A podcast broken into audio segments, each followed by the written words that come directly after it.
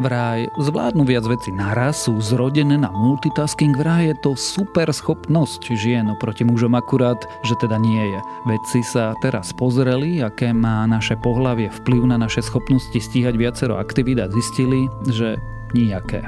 Ja som Tomáš Prokopčák a počúvate Zoom, týždenný vedecký podcast denníka SME a Rádia FM. Tento týždeň sa pozrieme na schopnosť vládať viaceré veci naraz, preskúmame, či sa objavila prvá umelá inteligencia s vedomím a dozvieme sa, či pitie kávy znižuje riziko predčasnej smrti. O ženách sa hovorí, že v porovnaní s mužmi dokážu robiť viac vecí naraz, odpovedať na mnohé otázky deti popri varení večere, jednou rukou odpisovať na e-maily a druhou servírovať raňajky, alebo sa sprchovať a zároveň zabávať batoľa. Vykonávanie viacerých činností naraz, ktoré v anglickej literatúre odborníci označujú ako multitasking, sa stalo akousi mýtickou superschopnosťou, ktorú mnohí pripisujú práve ženskému pohľaviu. Je ale teda pravda, že dokážu robiť viac vecí naraz naraz a majú aj lepšie oko na neporiadok v domácnosti, Multitasking si vyžaduje rýchle a časté prepínanie pozornosti z jednej úlohy na druhú. Takáto aktivita zvyšuje kognitívne požiadavky v porovnaní s tým, keď postupne dokončujeme jednotlivé úlohy. Dávnejšie štúdie naznačili, že ľudský mozog nedokáže zvládať viac činností naraz. Najmä ak ide o dve podobné úlohy, pretože vtedy obe aktivity súťažia o využitie rovnakej mozgovej oblasti. Naše mozgy však dokážu rýchlo prepínať medzi odlišnými odlišnými aktivitami. V štúdii, ktorú v roku 2019 uverejnil odborný časopis PLOS ONE, porovnávali nemeckí vedci schopnosti 48 mužov a 48 žien v tom, ako dobre dokážu určiť písmena a čísla. V niektorých experimentoch museli účastníci venovať pozornosť dvom úlohám naraz, zatiaľ čo v iných mali prepínať pozornosť medzi úlohami. Výskumníci merali, aký mali pri týchto úlohách reakčný čas a presnosť v porovnaní s kontrolou kontrolnými úlohami. Zistili, že vykonávanie viacerých činností naraz ovplyvnilo rýchlosť aj presnosť plnenia úloh u oboch pohlaví a nenašli medzi nimi žiaden rozdiel. Iný vedecký tým zase vyvrátil v odbornej štúdii populárny mýtus o ženách, ktorý hovoril o tom, že ženy vidia neporiadok lepšie ako muži. Ukázalo sa, že muži a ženy rovnako hodnotili priestor ako neusporiadaný. Dôvod, prečo muži upratujú menej ako ženy, môže skôr spočívať v tom, že ženy majú vyššie nastavené štandardy čistoty. Otázka tak v skutočnosti je, že ak sú ženské mozgy rovnako namáhané pri robení viacerých vecí súčasne, prečo to od nich neustále neustále vyžadujeme. Výsledky štúdie z Univerzity v Melbourne dokonca hovoria, že matky sú častejšie v časovej tiesni a majú horšie duševné zdravie. Pritom podľa vedy ženy nemajú na multitasking žiadne lepšie predispozície. Tento mýtus nie je podložený žiadnymi dôkazmi. Znamená to skôr, že rodinná práca, ktorú ženy vykonávajú popri zamestnaní, je jednoducho práca navyše. Inžinier Blake Lemoyne verí, že komunikoval s umelou inteligenciou, ktorá nadobudla vedomie. Keď testoval niektoré jej schopnosti, všimol si netradičné vyjadrovanie. Chcem, aby každý pochopil, že som osoba. Odpovedala mu v jednom momente program Lambda, ktorý Google vyvinul na budovanie četovacích botov. Za úlohu majú napodobňovať ľudskú reč. Inžinier prirovnal schopnosti systému Lambda k znalostiam 8-ročného dieťaťa, no tvrdenie, že četo testovacia aplikácia nadobudla vedomie, je podľa odborníkov nezmyslom. Lambda je v skutočnosti obrovská databáza vhodných odpovedí. Ak programu niekto položí otázku, vie vďaka biliarde slovo svojej zásobe vybrať, čo by asi odpovedal iný človek. Ide o vhodnú schopnosť napríklad v zákazníckej podpore, kde programy môžu nahrádzať živých operátorov. Program od Google vie debatovať na takmer akúkoľvek tému. Rozhovory s prístrojom Lambda boli pritom súčasťou utajených dokumentov. Google preto Lemoyna za ich zverejnenie poslal na platené voľno a znemožnil mu ďalší prístup k projektu. K jeho dočasnému vylúčeniu z Google dopomohlo aj to, že sa v jednom prípade inžinier, ktorý v minulosti pôsobil ako kňaz a študoval aj okultizmus, snažil zohnať pre program právneho zástupcu.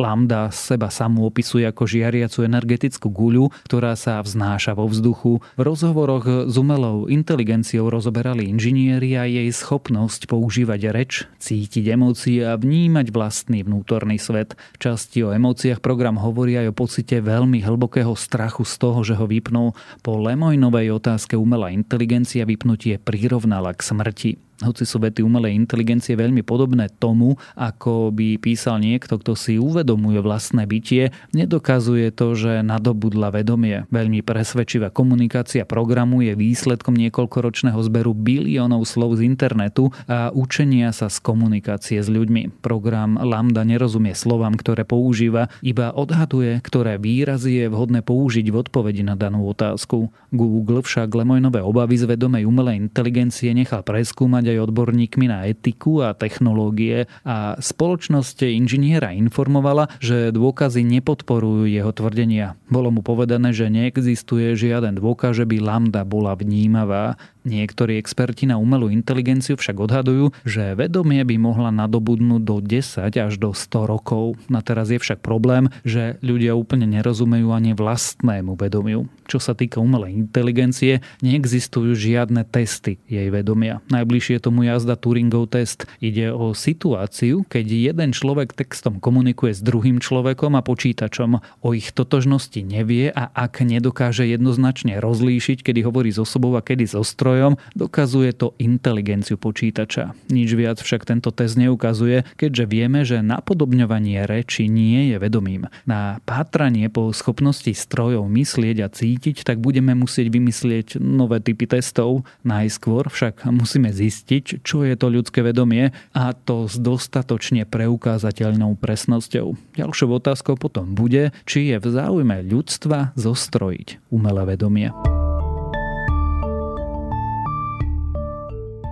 Pitie kávy je už roky vďačnou témou pre vedcov a ich výskumy. Už viacere ukázali, že konzumácia kávy poskytuje zdravotné výhody. Spájajú ju s nižším rizikom Parkinsonovej choroby, srdcovo chorôb, cukrovky druhého typu či so zlepšením fungovania pečene. Najnovšie veci v článku uverejnenom v odbornom časopise The Annals of Internal Medicine hovoria aj o vplyve obľúbeného nápoja na zníženie rizika predčasnej smrti. Výskumníci skúmali údaje o spotrebe kávy, ktoré zozbierala britská biobanka. Analizovali demografické informácie, informácie o životnom štýle a stravovaní, ktoré mali k dispozícii od viac ako 170 tisíc ľudí vo veku od 37 do 73 rokov. Výsledky ukázali, že tí, ktorí vypili 1,5 až 3,5 šálky kávy denne, dokonca aj s lyžičkou cukru, mali až o 30% menšiu pravdepodobnosť úmrtia počas sledovaného obdobia ako tí, ktorí kávu nepili.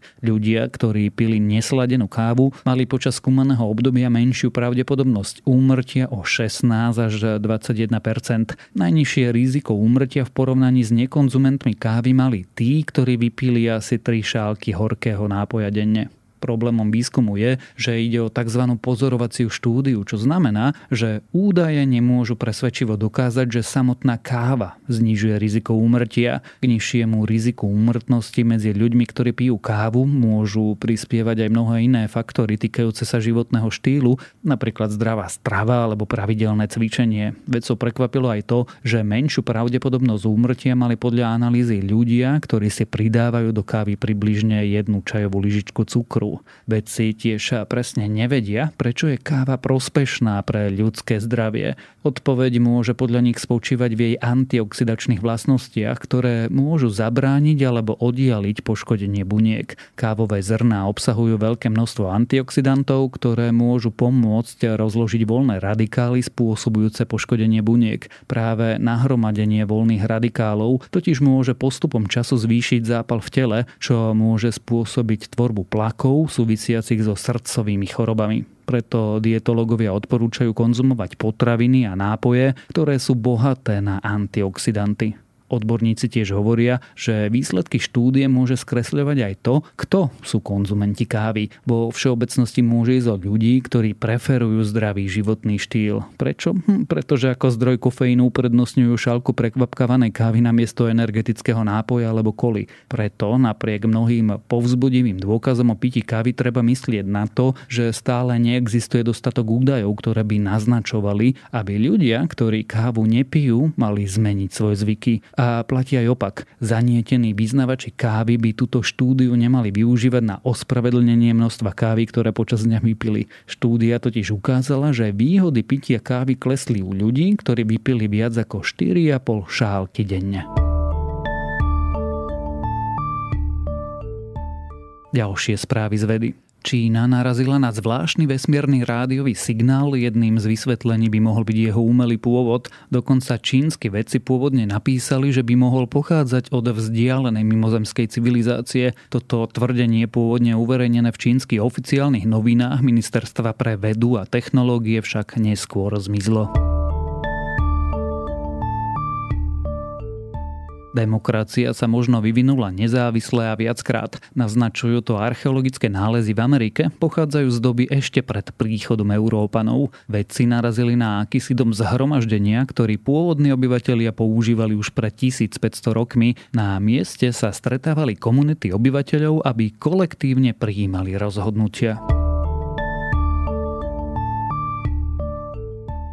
Zdá sa, že znečistený vzduch môže skracovať ľudský život najmenej o 2 roky. Naznačuje to nový výskum, ktorý sa pozeral na dopady znečistenia na dĺžku života ľudí. Obyvateľom v Južnej Ázii môže dokonca smog skracovať život až o 5 rokov v priemere.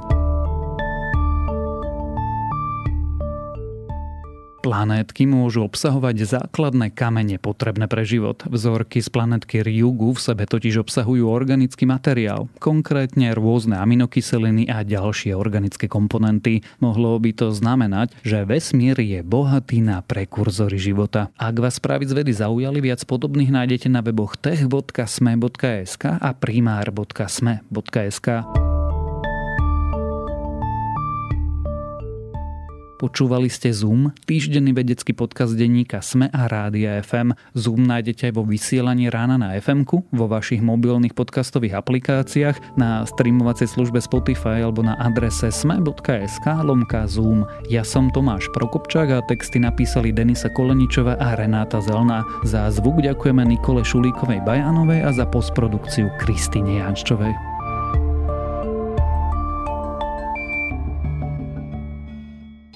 Aj vy máte pocit, že história je divadlo, ktoré sa stále opakuje, len občas mení obsadenie a kulisy?